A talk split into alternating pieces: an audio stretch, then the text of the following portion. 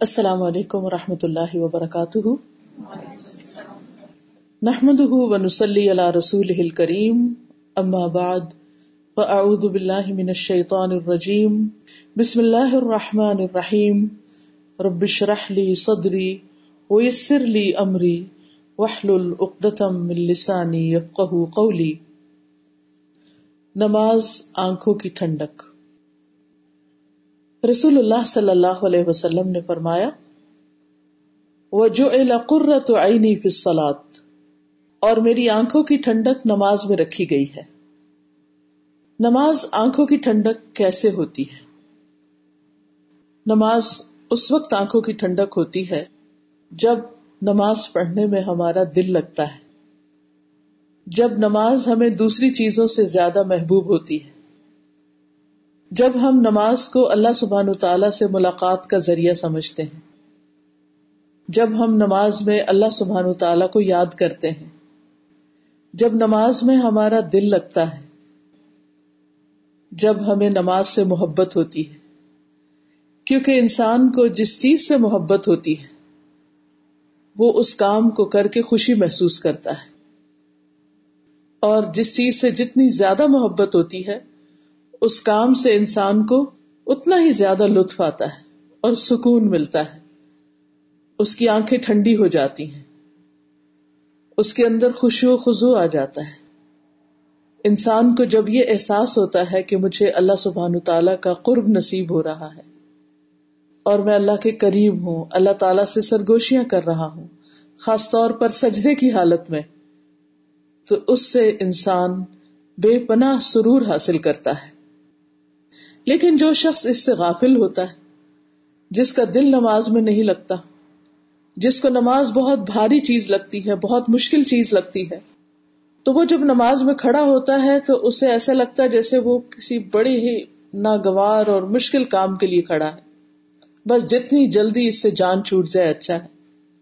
وہ نماز میں اللہ کو یاد بھی نہیں کرتا، بس وہ جلدی سے اور تیز تیز نماز پڑھ کے ختم کر دیتا ہے۔ ایسی نماز اس کی آنکھوں کی ٹھنڈک نہیں ہوتی، نہ ہی اس کے دل کو ایسی نماز سے سکون حاصل ہوتا ہے۔ لیکن جس شخص کو نماز سے محبت ہوتی ہے، اس کا دل چاہتا ہے کہ نماز اور لمبی ہو جائے۔ اور پھر نماز کا انتظار کرتا ہے ایسا شخص۔ ایسا شخص واقعی نماز سے کچھ پا کر اٹھتا ہے۔ اسے دنیا کے غم، پریشانیاں، دکھ، تکلیفیں بھول جاتی اور نماز کے بعد اس کے دل کی حالت بدل جاتی۔ اسی لیے تکلیفوں اور مشکلات کا حل نماز میں رکھا گیا ہے۔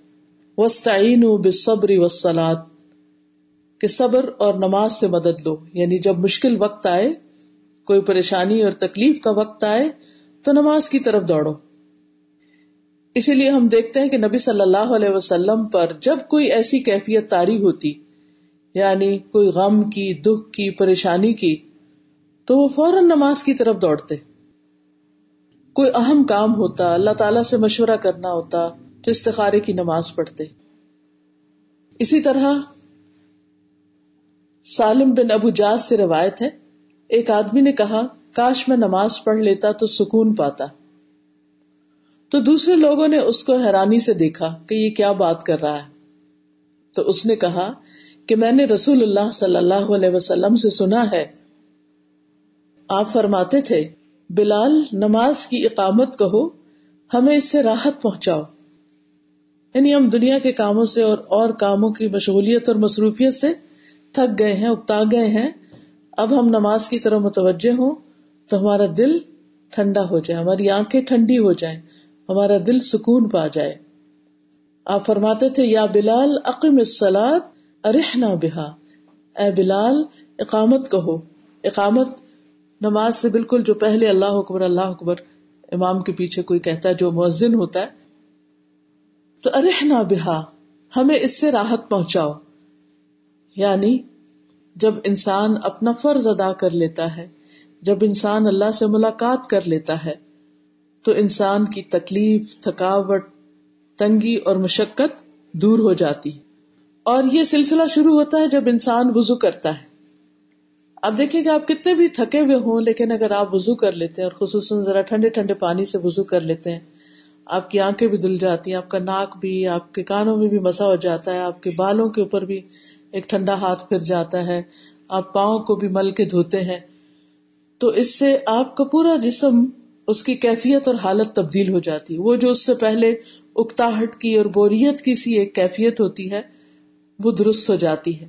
پھر اس کے بعد آپ صحیح معنوں میں فوکس کر کے بالکل اسٹریٹ کھڑے ہو کر اللہ کا ذکر کرتے ہیں۔ پھر رکو میں جاتے ہیں تو پوری طرح اپنی کمر کو جھکاتے ہیں۔ یعنی آپ کا اینگل جو ہے وہ بالکل درست ہوتا ہے۔ یعنی آپ مثلاً یہ آپ کی اگر آپ اپنے ہاتھ کو سیدھا کریں بالکل اسٹریٹ تو یہ اسٹینڈنگ پوزیشن ہوتی ہے۔ اور جب آپ رکو میں جاتے ہیں تو بالکل اس طرح جھک جاتے ہیں کہ آپ کی ہاف باڈی جو ہے وہ بالکل اسٹریٹ ہو جاتی ہے یعنی کمر سیدھی ہو جاتی اس سے آپ کے پورے باڈی کا ایک اسٹریچ ہو جاتا ہے اور آپ کی تھکاوٹ اتر جاتی اور خصوصاً اگر آپ کے بازو بھی اسٹریچ ہو اور گٹنوں کو مضبوطی سے پکڑا ہوا ہو اور آپ اللہ سبحان تعالیٰ کی تسبیح کر رہے ہوں تو آپ کے اندر ایک خاص قسم کی سکون کی کیفیت دوڑ جاتی ہے۔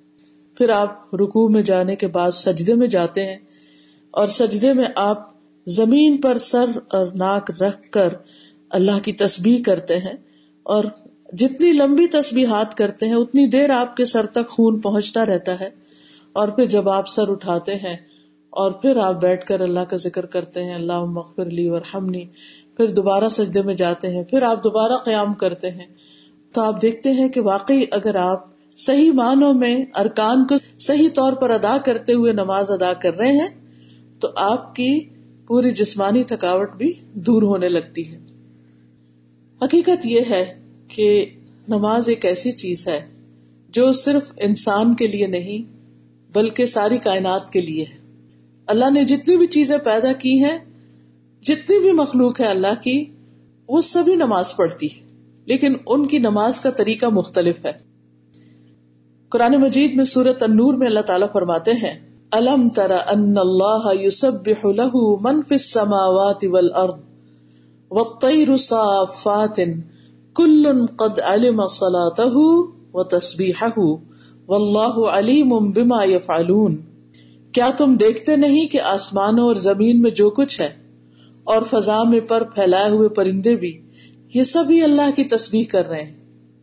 ہر چیز اللہ کی تسبیح کر رہی۔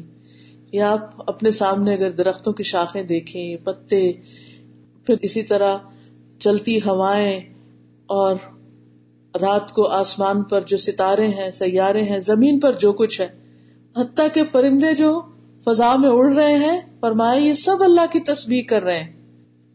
کلن قد علم سلاط ہر مخلوق کو اپنی نماز و تسبیح ہو اور تسبیح کا طریقہ معلوم ہے۔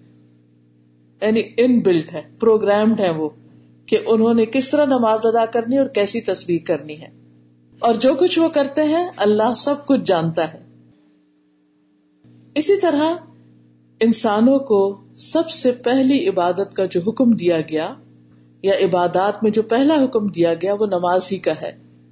وہ عقیم السلاط و آت الزکات ورکا مار راکین سورت البکرا میں آتا ہے، اور نماز قائم کرو، اور زکوٰۃ ادا کرو، اور رکو کرنے والوں کے ساتھ مل کر رکو کرو۔ قرآن مجید کا آغاز ہی ہوتا ہے تو متقین کی جو صفات بتائی گئی ہیں، ان میں کرنے کا پہلا کام جو ہے، عملی کام، پریکٹیکل کام، وہ نماز ہی ہے۔ اللہ بالغیب وہ یقین کہ وہ نماز قائم کرتے ہیں۔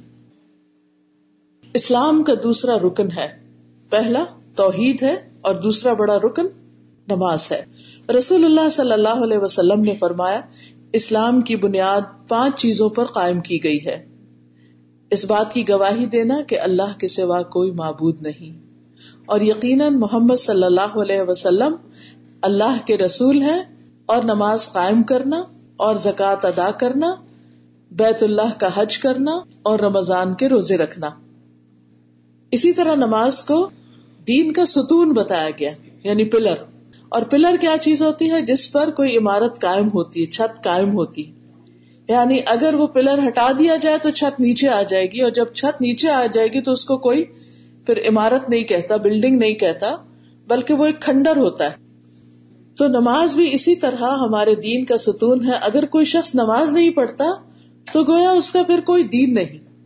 یہ دین کی پہچان اور دین کی علامت ہے۔ آپ صلی اللہ علیہ وسلم نے فرمایا، معاذ بن جبل سے، کیا میں تمہیں دین کی بنیاد، اس کا ستون اور اس کے کوہان کی بلندی کے متعلق نہ بتاؤں؟ اس دین کی بنیاد اسلام ہے، تو جو کوئی اسلام لے آیا وہ سلامت رہا اور اس کا ستون نماز ہے۔ یعنی یہ نماز جو ہے وہ اس کا بنیادی حصہ ہے۔ ایک دیہاتی حضور صلی اللہ علیہ وسلم کی خدمت میں حاضر ہوا اور عرض کیا، یا رسول اللہ صلی اللہ علیہ وسلم، اسلام کیا ہے؟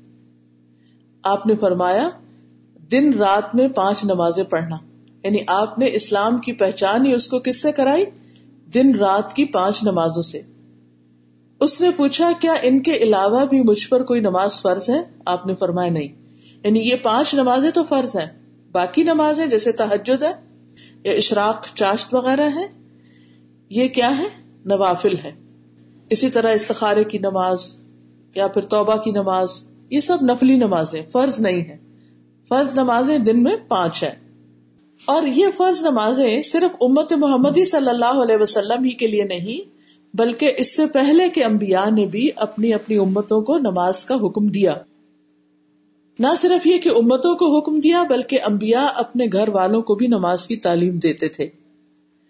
سورت مریم میں آتا ہے ود کر فل کتاب اسماعیل ان کان صادق الوعد وکان رسول النبیا وکان یامر اهله بالصلاه والزکاه وکان عند ربه مرضیا۔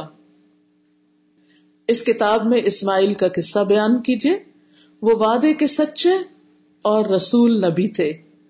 وہ اپنے گھر والوں کو نماز اور زکوٰۃ کا حکم دیتے تھے اور اپنے رب کے نزدیک ایک پسندیدہ انسان تھے۔ تو رب کے نزدیک پسندیدہ انسان کی صفت کیا ہے کہ وہ صرف خود نہیں نماز پڑھتا بلکہ اپنے گھر والوں کو بھی اس کی تاکید کرتا ہے۔ اللہ سبحان تعالی خود دو بار روزانہ فرشتوں سے بندوں کی نماز کی خبر لیتے ہیں۔ حالانکہ اللہ تعالیٰ خود بھی جانتے ہیں اور وہ دیکھتے ہیں۔ ابو حرارا کہتے ہیں کہ رسول اللہ صلی اللہ علیہ وسلم نے فرمایا، تمہارے پاس دن اور رات میں فرشتے باری باری آتے رہتے ہیں۔ اور وہ نماز فجر اور نماز اثر میں اکٹھے ہوتے ہیں۔ جو فرشتے رات کو تمہارے پاس رہتے ہیں اور آسمان پر واپس جاتے ہیں تو ان کا رب ان سے پوچھتا ہے، حالانکہ وہ اپنے بندوں کا حال خوب جانتا ہے کہ تم نے میرے بندوں کو کس حال میں چھوڑا۔ وہ کہتے ہیں کہ ہم نے اس حال میں چھوڑا کہ وہ نماز پڑھ رہے تھے اور اس حال میں ان کے پاس پہنچے کہ وہ نماز پڑھ رہے تھے۔ یعنی جب ہم گئے تو بھی وہ نماز پڑھ رہے تھے اور جب ہم واپس آئے تو بھی وہ نماز میں جاتے ہوئے بھی ان کو نماز میں دیکھا، واپسی پر بھی نماز میں دیکھا۔ تو دن کے دونوں کناروں پر وہ نمازیں ادا کرتے ہیں۔ پھر اسی طرح ہر نماز کا جو وقت ہوتا ہے، یہ آزان ہو جاتی ہے، نماز کا وقت داخل ہو جاتا ہے، تو اس وقت ایک اعلان ہوتا ہے۔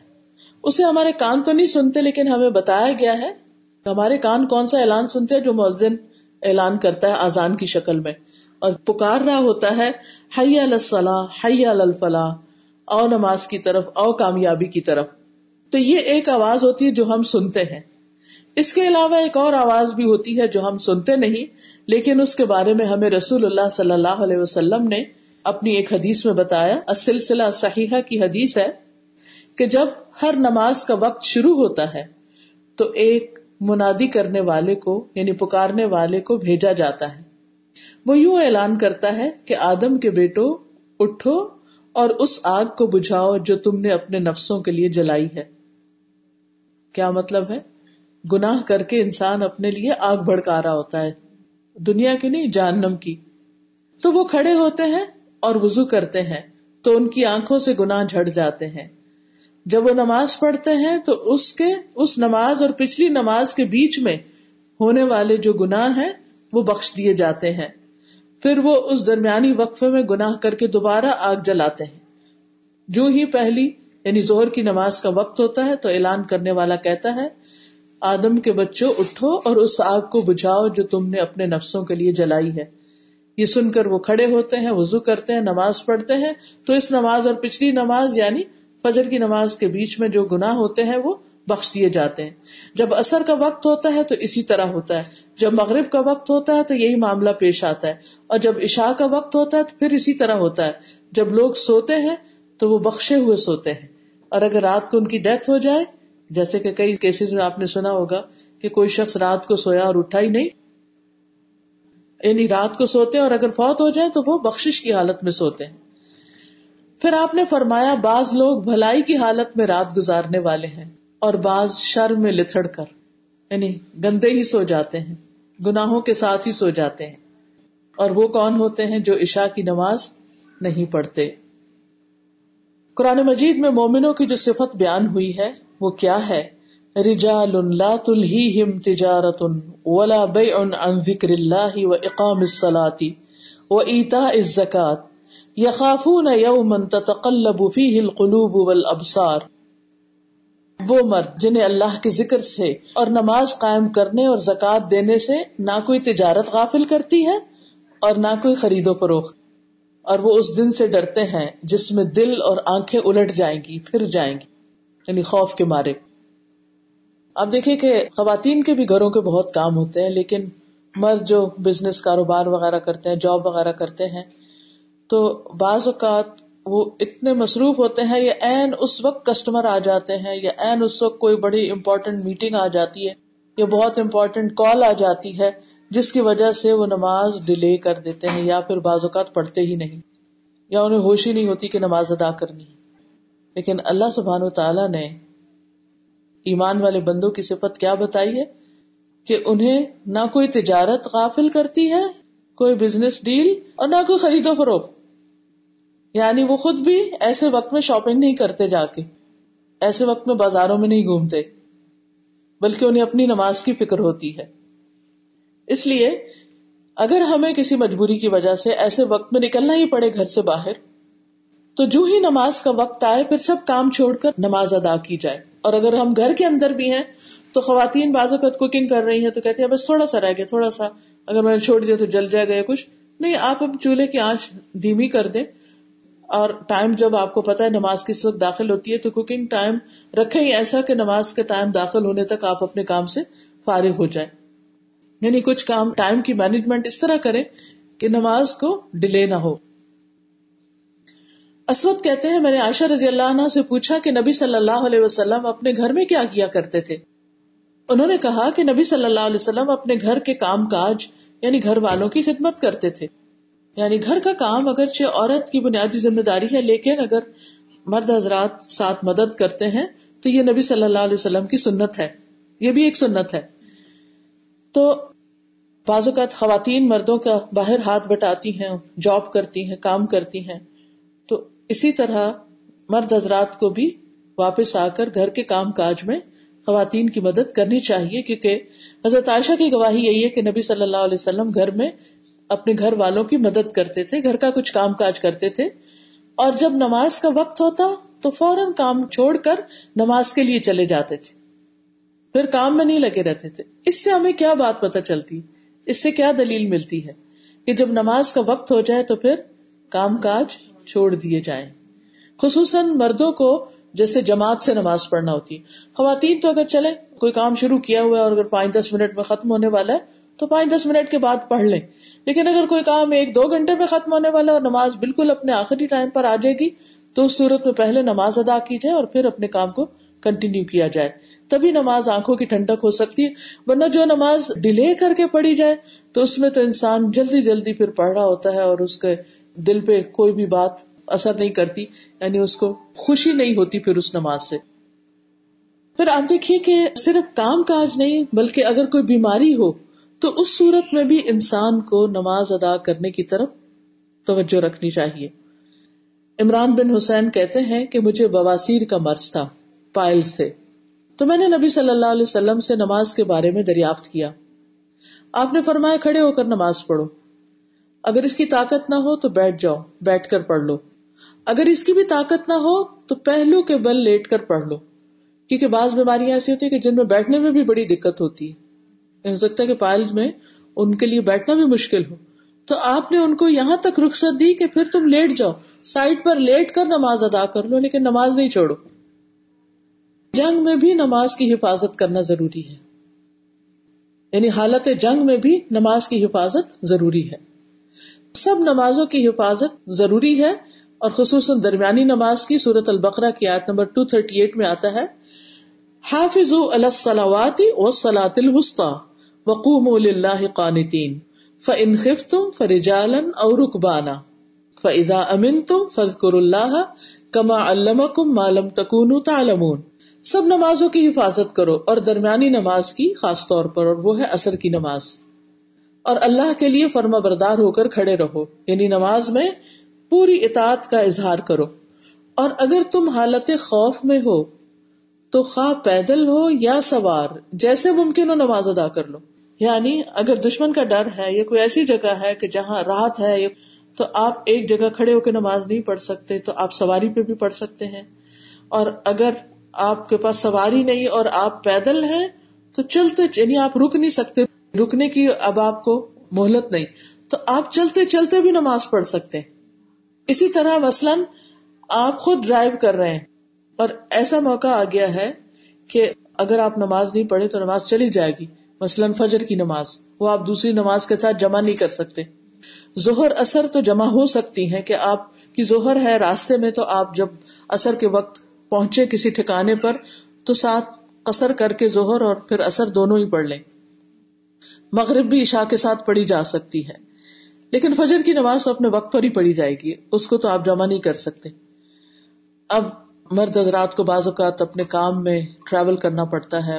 بعض جگہ ایسی ہوتی کہ جہاں پر میلوں تک آپ کہیں بھی کھڑا نہیں کر سکتے اپنے کسی کیب کو یا ٹرک کو یا کچھ۔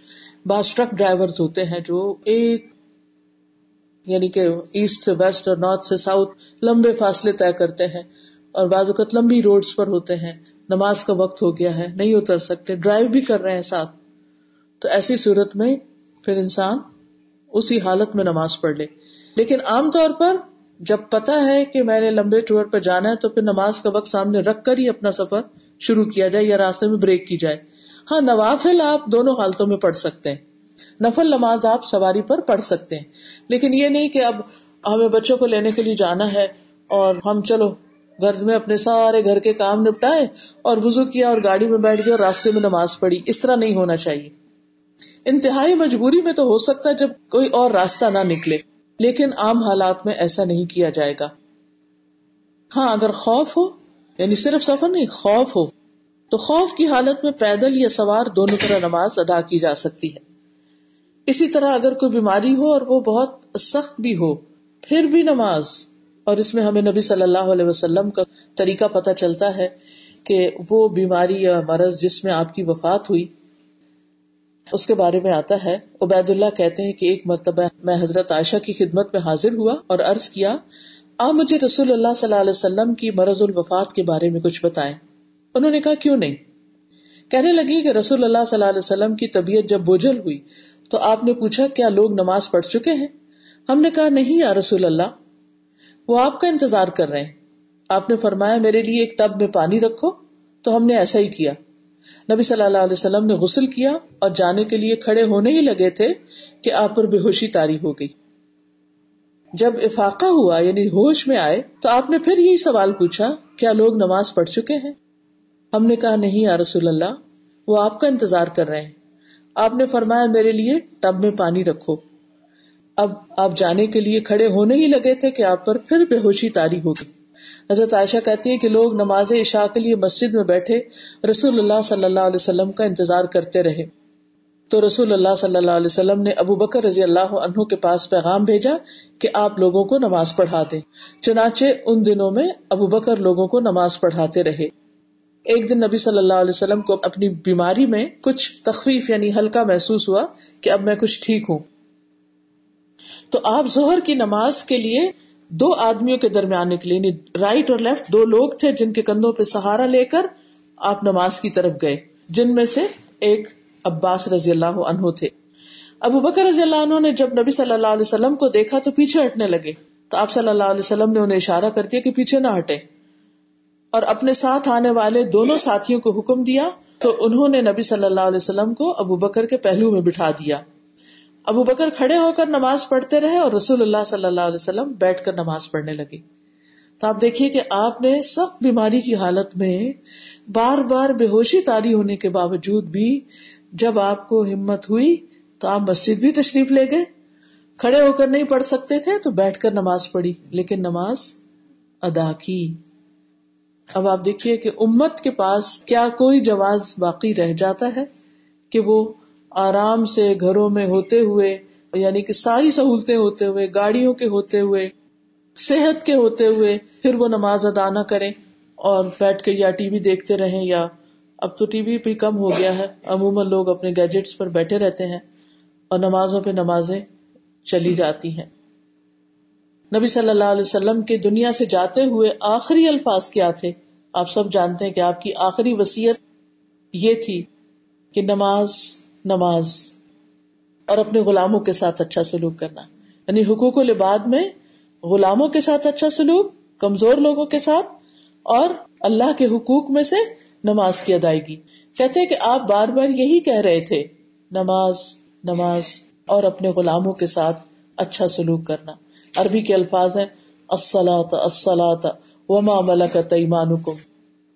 یہاں تک کہ نبی صلی اللہ علیہ وسلم کا سینہ مبارک کھڑکھڑانے لگا اور آپ کی زبان رکنے لگ گئی۔ تو آخری بات، آخری الفاظ جو آپ نے دنیا سے جاتے ہوئے کہے اور جس کی آپ نے امت کو تاکید کی، وہ کیا تھی؟ نماز۔ اب آپ دیکھیں کہ قیامت کے دن بھی پہلا سوال، پہلا حساب کس چیز کے بارے میں ہوگا؟ نمازوں کے بارے میں ہوگا۔ نبی صلی اللہ علیہ وسلم نے فرمایا، قیامت کے دن بندے کا سب سے پہلے نماز کا حساب ہوگا۔ اگر یہ درست ہوئی تو اس کے باقی اعمال بھی درست ہوں گے۔ اور اگر اس میں خرابی آ گئی تو باقی اعمال ان میں بھی بگاڑ آ جائے گا۔ دنیا میں بھی یہی ہوتا ہے۔ جس سے اس کی نمازیں اپنے وقت پر ہوتی ہیں، صحیح طور پر اللہ کی یاد ہوتی ہے، وہ اپنی ساتھ ساتھ گناہوں سے معافی مانگتا چلا جاتا ہے، تو اس کی باقی ساری چیزیں بھی اچھی ہونے لگتی۔ لیکن اگر نماز ٹھیک نہیں، تو اللہ کا ڈر ہی نہیں، ذمہ داری کا احساس ہی نہیں تہارت کا احساس ہی نہیں پھر انسان نہ صرف یہ کہ گناہوں کے گندگی سے لتڑا ہوا ہوتا ہے، بلکہ جسمانی طور پر بھی یعنی نجاست سے بازو کا لتڑا ہوا ہوتا ہے، اس کو پرواہ نہیں ہوتی کہ اس نے وضو کرنا ہے یا اس نے اپنے آپ کو دھونا اور صاف کرنا ہے۔ تو جہاں تک قیامت کے دن کا سوال ہے، تو نبی صلی اللہ علیہ وسلم نے فرمایا، اور یہ حدیث ابو داود کی ہے کہ قیامت کے روز لوگوں کے اعمال میں سے جس عمل کا سب سے پہلے حساب ہوگا، وہ نماز ہوگی۔ ہمارا رب عزا و جلہ فرشتوں سے فرمائے گا، حالانکہ وہ پہلے ہی خوب جاننے والا ہے۔ میرے بندے کی نماز دیکھو۔ کیا اس نے اس کو پورا کیا ہے یا اس میں کوئی کمی ہے؟ چنانچہ اگر نماز کامل ہوئی تو پوری کی پوری لکھ دی جائے گی۔ اور اگر اس میں کوئی کمی ہوگی تو اللہ تعالیٰ فرمائے گا کہ دیکھو، کیا میرے بندے کے کچھ نوافل بھی ہیں؟ اگر نفل ہوئے تو وہ فرمائے گا کہ میرے بندے کے فرضوں کو اس کے نفلوں سے پورا کر دو۔ یعنی فرض میں کمی ہے تو نوافل سے پوری کر دو۔ پھر اسی انداز سے دیگر اعمال بھی لیے جائیں گے، جیسے روزے ہیں۔ تو اس میں اگر فرضوں میں کوئی کمی بیشی ہوئی تو کہا جائے گا کہ نوافل ہے تو ان سے پورا کر دو۔ زکوٰۃ ہے تو زکوٰۃ کی ادائیگی میں اگر کوئی کمی ہوئی تو کیا حکم ہوگا کہ کوئی نفلی صدقات ہیں تو اس سے اس کمی کو پورا کر دو۔ اسی طرح حج ہے، باقی عبادات، باقی فرائض وغیرہ بھی۔ لیکن آپ دیکھ رہے ہیں ترتیب کہ سب سے پہلا سوال حساب نماز کا ہے۔ اس لیے ہمیں اپنی زندگی میں سب سے زیادہ امپورٹینس اور ہر چیز سے زیادہ پرائرٹی کس چیز کو دینی چاہیے؟ نماز کو۔ باقی ساری چیزیں اس کے اراؤنڈ ہونی چاہیے۔ یعنی کہ باقی سارے کام پہلے اور پھر نماز کو کہیں ادھر ادھر فٹ کر لیا۔ ایسے نہیں ہونا چاہیے۔ نماز پڑھنے کے فائدے بھی بہت ہیں۔ دنیا میں اور آخرت میں۔ آخرت میں تو ہے ہی ہے، کیونکہ اس سے انسان کو کامیابی کے راستے ملیں گے۔ لیکن دنیا میں بھی نماز جو ہے، یہ دراصل اللہ کی یاد کا ذریعہ ہے۔ قرآن مجید میں آتا ہے، اننی ان اللہ الہ الا انا فعبدنی و عقیم الصلاۃ لذکری۔ بے شک میں ہی اللہ ہوں جب علیہ السلام کو اللہ سبحانہ تعالیٰ نے پکارا اور ان سے کلام کر رہے تھے۔ میرے سوا کوئی معبود نہیں، سو میری عبادت کرو اور میری یاد کے لیے نماز قائم کرو۔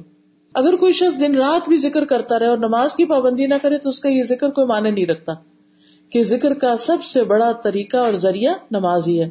قرآن مجید میں آتا ہے عقم الصلاۃ ان الصلاۃ تنہا عن الفحشاء والمنکر ولذکر اللہ اکبر۔ نماز قائم کرو کیونکہ نماز برائیوں اور بے حیائیوں سے روکتی ہے اور اللہ کے ذکر کا سب سے بڑا طریقہ نماز ہی ہے۔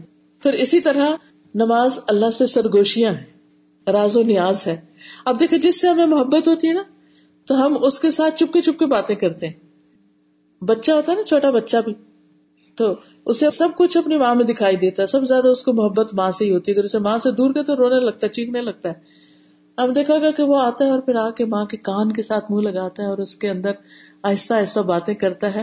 وہ یہ ظاہر کرتا ہے کہ میں سب سے زیادہ اپنی ماں سے پیار کرتا ہوں۔ تو ہم بھی کہتے ہیں کہ ہمیں اللہ تعالیٰ سے بڑی محبت ہے، ہر بندہ اس بات کا دعویٰ کرتا ہے۔ لیکن اس محبت کا ثبوت کہاں سے ملے گا؟ کیسے ملے گا؟ جب ہم اپنے ایکشن میں کچھ لائیں گے۔ اور اس کا ثبوت سب سے زیادہ نماز کے اندر ہوتا ہے۔ اور پھر وہ نماز میں اللہ تعالیٰ سے سرگوشیاں۔ سرگوشی کیا ہوتا ہے؟ ہلکی ہلکی آواز میں بات کرنا۔ تو جب نماز بھی ہم پڑھتے ہیں، تو ہمیں بالکل منہ بند کر کے نہیں پڑھنا چاہیے کہ ہمارے نہ ہونٹ ہلے، نہ زبان ہلے۔ بلکہ ہلکی ہلکی اکیلے بھی ہو تو ہلکی ہلکی آواز آنی چاہیے، جس سے پھر کانسنٹریشن بھی بہتر رہتی ہے۔ نبی صلی اللہ علیہ وسلم نے فرمایا، تم میں سے جب کوئی نماز پڑھنے کے لیے کھڑا ہوتا ہے، تو وہ کھڑا اپنے رب سے سرگوشی کر رہا ہوتا ہے، راز و نیاز کر رہا ہوتا ہے۔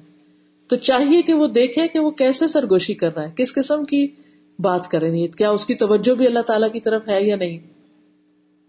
پھر اسی طرح نماز اللہ کے قرب کا ذریعہ یعنی اگر ہم چاہتے ہیں کہ ہمیں، ہم اللہ سبحان تعالیٰ کے قریب ہو جائیں، تو اس کے لیے نماز ادا کرنی چاہیے۔ خصوصاً انسان جب سجدے میں جاتا ہے۔ وسجد وقت پھر اسی طرح نماز میں اللہ سبحان تعالیٰ بندے کے سامنے ہوتا ہے۔ رسول اللہ صلی اللہ علیہ وسلم نے فرمایا، جب تم نماز پڑھتے ہو، تو اللہ تعالیٰ تمہارے سامنے ہوتا ہے۔ تو ہمیں نماز کی حالت میں پھر ادھر ادھر نہیں دیکھنا چاہیے۔ ٹھیک ہے نا؟ ہم اللہ کے سامنے کھڑے پھر اسی طرح آپ صلی اللہ علیہ وسلم نے یہ بھی فرمایا کہ سجدہ کرتے ہوئے بندہ اپنے رب کے سب سے زیادہ قریب ہوتا ہے۔ یعنی تو کثرت سے پھر دعا کیا کرو کیونکہ دعا وہاں قبول ہوتی ہے۔ اب بعض لوگ سوال کرتے ہیں کہ کیا اپنی زبان میں دعا مانگے؟ نہیں، اپنی زبان میں تو نہیں، لیکن جو مصنون دعائیں ہیں نبی صلی اللہ علیہ وسلم کی، وہ فرض میں، سنت میں، نفل میں ہر جگہ پر آپ پڑھ سکتے ہیں۔ پھر اسی طرح یہ ہے کہ نماز کامیابی کا ذریعہ ہے۔ قرآن مجید میں آتا ہے، قد افلح المؤمنون الذین هم فی صلاتهم خاشعون۔ یقیناً کامیاب ہو گئے وہ مومن جو اپنی نماز میں خوشو کرتے ہیں یعنی توجہ سے نماز پڑھتے ہیں، دل لگا کے نماز پڑھتے ہیں۔ پھر اللہ تعالیٰ کی رحمت پانے کا ذریعہ ہے۔ قرآن مجید میں آتا ہے وہ عقیم السلاتا وہ آت الزکاتا وہ عطی اور رسول اللہ کم ترحمون۔ نماز قائم کرو زکات ادا کرو اور رسول کا حکم مانو تاکہ تم رحم کیے جاؤ۔ یعنی اگر تم چاہتے ہو کہ تم پر اللہ تعالیٰ رحمت فرمائے، تمہارے ساتھ نرمی کا معاملہ کرے، تو پھر نماز ادا کرو زکات ادا کرو، رسول اللہ صلی اللہ علیہ وسلم کی اطاعت کرو۔ نبی صلی اللہ علیہ وسلم نے فرمایا، جب تم میں سے کوئی آدمی نماز کے لیے کھڑا ہوتا ہے تو رحمت الہی اس کی طرف متوجہ ہو جاتی ہے۔ یعنی اللہ سبحان تعالی کی رحمت اس کی طرف متوجہ ہو جاتی ہے۔ وہ شخص رحم کے قابل ہو جاتا ہے۔ اسی طرح نماز فرشتوں کی دعائیں پانے کا ذریعہ ہے۔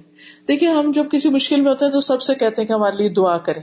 لیکن جو انسان نماز کی پابندی کرتا ہے اور مشکل وقت میں بھی نماز پڑھتا ہے تو فرشتے اس کے لیے دعا کرتے ہیں۔ رسول اللہ صلی اللہ علیہ وسلم نے فرمایا، جب کوئی شخص نماز کے بعد اپنی جائے نماز پر بیٹھا رہتا ہے، تو فرشتے اس پر سلاد پڑھتے رہتے ہیں۔ اور فرشتوں کی یہ سلاد یوں ہے اللہ مغفر لہو اللہ مرحم ہو اے اللہ، اسے معاف کر دے۔ اے اللہ، اس پر رحم فرما دے۔ یعنی آپ نماز پڑھیں اور بیٹھ کر مسلح پر ہی ذکر ازکار کریں، دعائیں کریں۔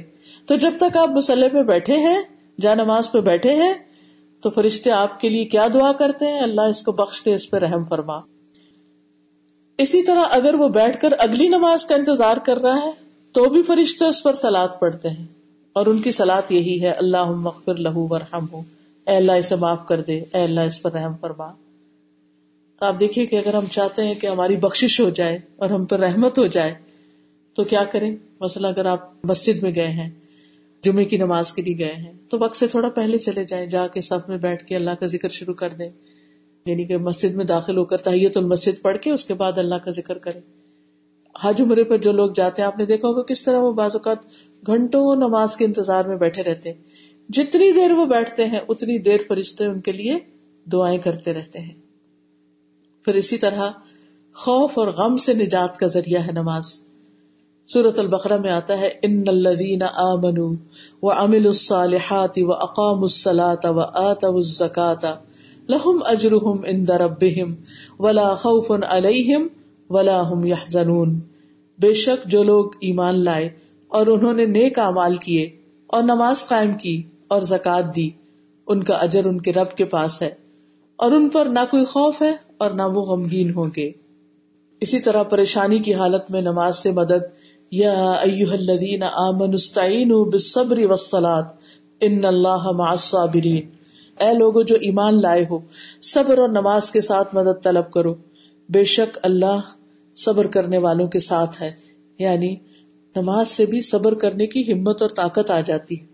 اور جب انسان صبر کرتا ہے، اس غم پر آپے سے باہر نہیں ہوتا، کوئی فضول بات زبان سے نہیں نکالتا، کوئی ایسا واویلا نہیں کرتا، تو اللہ سبحان تعالیٰ اس کی دعائیں سنتے ہیں، اس کی مدد فرماتے ہیں۔ امبیا پر جب کوئی مشکل وقت آتا تھا تو اس وقت بھی وہ نماز کی طرف دوڑتے تھے۔ کانو اذا فزعو فزعو الاسلات انہیں جب کوئی پریشانی آتی تو وہ نماز کی طرف دوڑتے۔ پھر اسی طرح نماز پڑھنے والا اللہ کی حفاظت کے ذمے میں ہوتا ہے۔ رسول اللہ صلی اللہ علیہ وسلم نے فرمایا، جس نے صبح کی نماز پڑھی، وہ شام تک اللہ کے ذمے میں ہے۔ یعنی اللہ تعالیٰ اس کی حفاظت فرماتا ہے۔ تو اس لیے نماز نہ پڑھنا کیا ہے؟ اللہ کی رحمت سے دور ہونا۔